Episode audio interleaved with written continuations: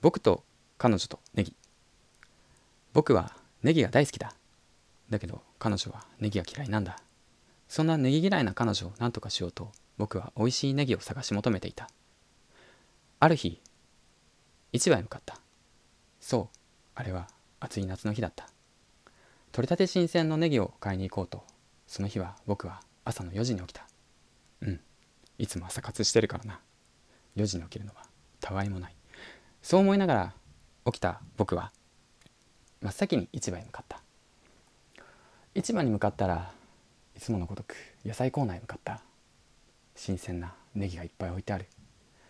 北海道から九州まで24種類のネギが左手に鴨ネギ右に下ネタネギそして前方に赤ネギ。いや違う。僕が求めてるネギはこれじゃない。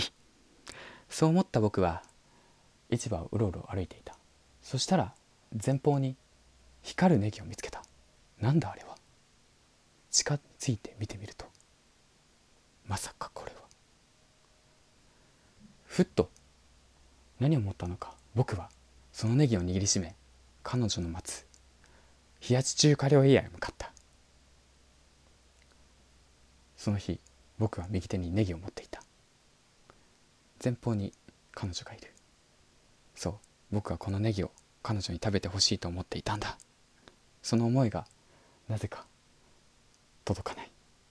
彼女は僕を見るなりネギのことなど一切気にしないようだった。ここに美味しい光るネギがあるのになんで彼女はこのネギの良さがわからないんだ。そう思いながらも僕はずっとその光るネギを握りしめていた。ふっとネギが光り始めた。その時気づいたら僕は家にいた。あれ？何だったんだ？僕は彼女とネギを持ってデートをしていたのに。ん？え？待って。僕は彼女がいない。いやむしろ妻子持ちだ。浮気なんてよくない。だけどあのネギの名前が忘れられない。